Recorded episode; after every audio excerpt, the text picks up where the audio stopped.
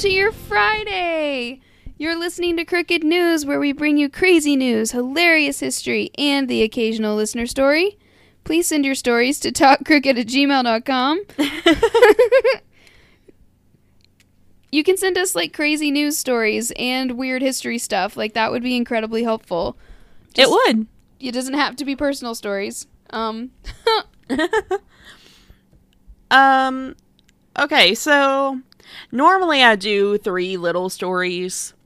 Um, but I found this, and it's a bit Lord. longer than my normal scared. than my normal story, and I thought we'll just do this today. But I've got a special treat for you guys next week. But this is going to be really fun. So Okay. I and I'm not quite sure why this came up on Offbeat Reddit today because it was published in 2013 um, Huh. by Nathan Jeffay at The Guardian. But Hefe? it, it, that could be it. Yep. I'm gonna go ahead and say that that's it. I don't think anyone's named Jeffe. That's his last name. you Sorry, don't that's know. really funny. I think I do. I'm pretty confident. Okay, fine. Anyway, Nathan brought us this wonderful story. okay. I don't know if I'm going to be able to get through it. Oh my god. Okay, so kosher lube puts oral sex on the menu for Orthodox Jews. What?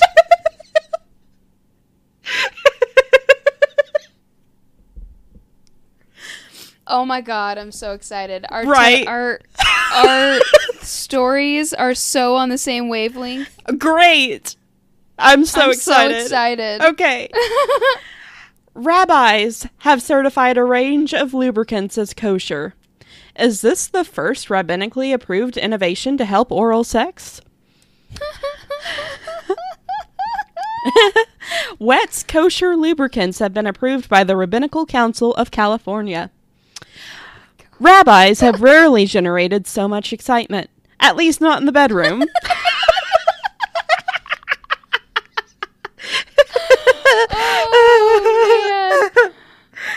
Oh. Yes, we can eat each other's junk now. right? Finally. For the first time, Orthodox Jews can buy sexual lubricants that have been declared kosher. The U.S. made wet range of lubes. I now, mean, finally. yeah, and I, But I couldn't. also, sorry, Mhm. who uses lube when they're going down on someone? well, that's what I was trying to figure out too. But I think I understand why they did it this way, and it explains it in a minute. Okay, cool. Um, so like, I've been doing it wrong, but I'm not putting lube in my mouth. Well, I think it could be because like sometimes people go down on their partner after they've had sex with them and they've Oh. probably already used lube. And if there's a chance of something entering a Jew's mouth and them swallowing it, swallowing it, it needs to be kosher. If they're very Okay, strict. okay. So that's that's why. Um so the US made wet range of lubes now has 8 lines that have been given a religious stamp of approval, including its ecstasy product. This means that rabbis. This means that rabbis from the Rabbinical Council of California have inspected Wet's 52,000 square foot production plant and researched the origins of every ingredient to check none comes from items prohibited by kosher rules. oh man. As with many great innovations, the lubricant resulted from personal motivation. Sean Smith, president of Trigg Laboratories, which produces Wet, converted to Judaism after marrying a Jewish Israeli woman. But what's the need? Oh. But what's such the need? was the need? Yeah. being born. um, but what's the need for As a kosher most lubricant? Well, when I saw this, I was thinking, oh, uh, gay Jewish men can have sex now. like they Oh. could, they could, uh, you know, step in the right direction. But we went oral sex, and I mean, I guess what you gonna do? Um, What? It can also be used for other stuff. So, but but what's the need for a kosher lubricant? Orthodox Jews spread all sorts of cosmetics over their bodies without checking they are kosher. From soaps to exfoliators, moisturizers to medical ointments, observant Jews can use whatever is sold on the mainstream market without checking its origins. Kosher laws don't apply to products for external use. In fact, according to guidelines by the represent by the respected kashrut certifier Star K, one may even apply non kosher ingredients to one's lips, um, like lipstick or lip balm. The bottom line is that kosher certification is only relevant to Jews who swallow a product. Really, it's only necessary for the God fearing who intentionally swallow it. Again, who's using, who's swallowing lube? Uh, y- I don't know. I, just, I just, okay. I mean, sometimes, like, I know they sometimes make there's- edible lube. I just Yeah. don't see the appeal. And uh, Yeah, I mean, you I- might not. okay. Someone else might. It might. it- whatever okay, floats I your mean, boat. Sure, does I it? just, um. you have saliva. That's what.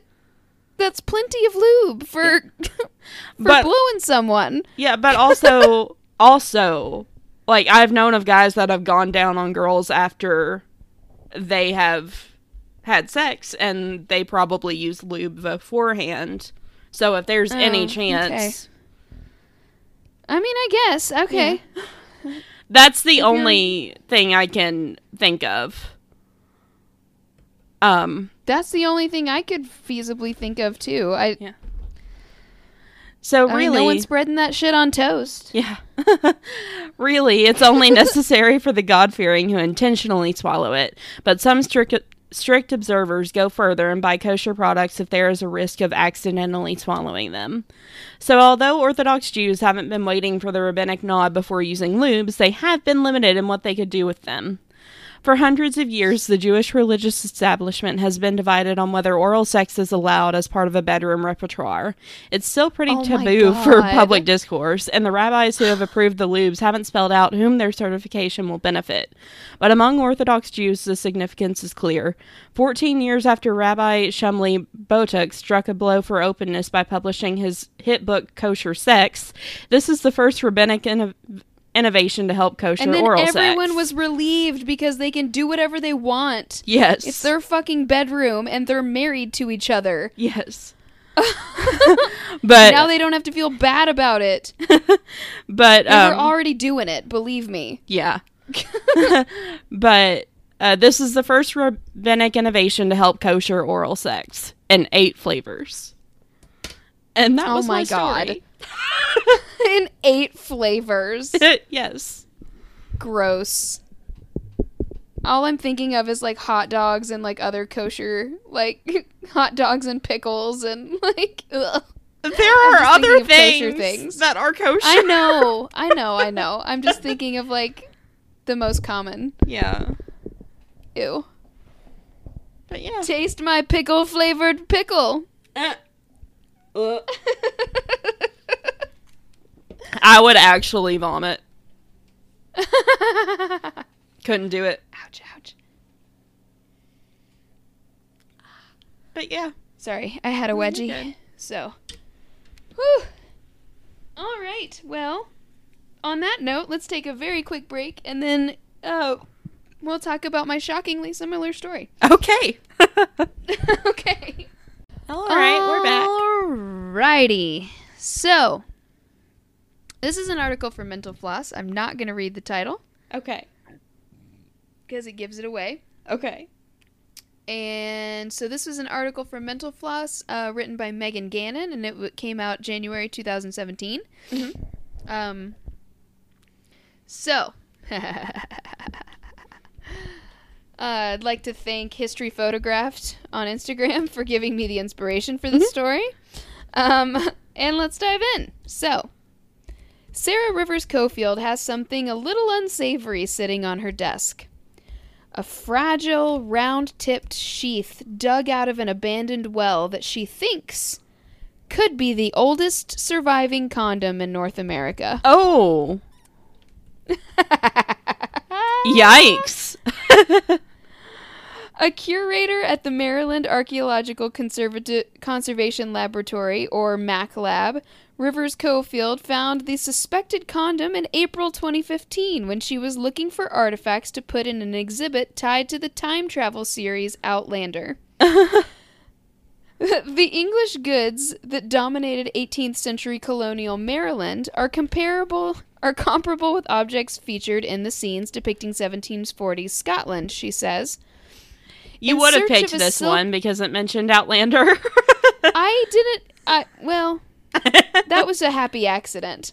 So, a happy coincidence. So, um in early in search of a silk ribbon for the exhibit, Rivers Cofield went to went to a cabinet at Mac Lab containing small organic items that had been found in a w- in a well decades ago at Oxon Hill Manor, a slave-owning plantation just south of Washington D.C., overlooking the Potomac River.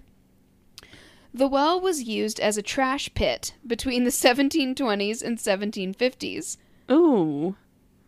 And when it was excavated in the 1980s, archaeologists found an array of household garbage, including bottle corks, tobacco leaves, broken porcelain dishes, grass clippers, wooden pieces of musical instruments, and cloth and silk fragments. Huh? She also came across an object labor- labeled paper. As in, que- it's literally paper with a question mark. Immediately, she thought condom. in terms of quote, in terms of its dimensions, it's clearly the right shape and everything. Uh, sorry, I lost my place. It's clearly the right shape and everything. Rivers Cofield told Mental Floss. I had seen 18th century references to condoms, so I knew it was a possibility. My guess would be that whoever originally treated the artifact was probably reminded of a condom too, but maybe they didn't know condoms could date back to the 18th century. The the artifact just needed someone who had seen those period references to make the connection. Okay, so I looked it up just Uh-huh. because I wanted to see it. Mhm. And it's It has a pink ribbon. and it looks like it's been used. Like Well, of course, it was in a trash pit. yes, it's just That's where hundreds of years go. later. Hundreds of years later, Yes. you can still see that it's been used. Uh huh. that shit lingers. yep. Um, humans have been using condoms made from animal guts and bladders for thousands of years to prevent pregnancy and eventually disease. But given the private and biodegradable nature of early condoms, it's probably not surprising that there aren't many examples from the archeolo- arch- archaeological record. See, why couldn't we do that? What? Like, make them biodegradable now so we don't have all these plastic fucking. Do you really want a pig intestine inside you? No, but like, there are other ways to make it biodegradable. But they also have to not break. Yeah. These were incredibly fragile. Okay, that's fair. Never mind. You, I mean, um, there's more to it. Okay. I'm just saying, you can get natural condoms. I'm pretty sure, you, like rubber is a natural thing, but Mhm. We also have to make sure that they don't break all the time. So Yeah. it's a balancing act. Um, so, given the private and biodegradable nature of early condoms, more biodegradable because it was made of animal skin and stuff, Mhm. um, it's probably not surprising that there aren't many examples. Blah blah blah blah blah. Okay, the oldest, the world's oldest surviving condoms date back to the 1640s. A pig intestine condom found complete with its user manual in Sweden. Which I love. I- and yeah, another that's 10 amazing. condoms that another 10 condoms that were excavated from a latrine in Britain's Dudley Castle. What's a latrine? Because of course, a latrine is a toilet. oh, oh. Okay. Um, it's like a toilet trench where people go out and yep. like when you, when you're in an army camp, you have to dig the latrines. Mm-hmm. Yeah, it's where people do their business. um, our one example is probably more of a fluke of survival than having anything to do with whether condoms were actually here, Rivers Cofield said. I'm sure they must have been here. Hist- Historical records suggest that by the 18th century, condoms were widespread in Europe. It's also around this time that condoms were first mentioned in English medical literature, in a book about gonorrhea by the unfortunately named William Cockburn. Me. They were sold in markets, pubs, brothels, and barber shops, much to the predictable dismay of the era's moralists, of course. Um, in 1705, John Campbell, the second Duke of Argyll, successfully tried to get the contraceptives banned. Oh, I'm so sorry, I said that wrong. Unsuccessfully tried to get the contraceptives banned in Britain. He even brought a linen condom to the floor of the Parliament and waved it around, proclaiming that the devices were debauching of a great number of ladies of the of quality and young gentlewomen. Fuck off, dude. Sure, that's what Others did it. Seriously. Others reveled in the debauchery afforded by condoms, and writers in the 18th century came up with plenty of euphemisms nightcaps, French letters, machines, preservatives. I love those. Things are making sense. a nightcap? yes. To talk about the devices. Scottish writer James Boswell wrote about using armor in his outdoor dalliances with sex workers in London. Legendary. Ooh, goodness gracious, sorry. It's okay. Uh, legendary Italian wo- womanizer Giacomo Casanova spoke of using quote unquote English raincoats.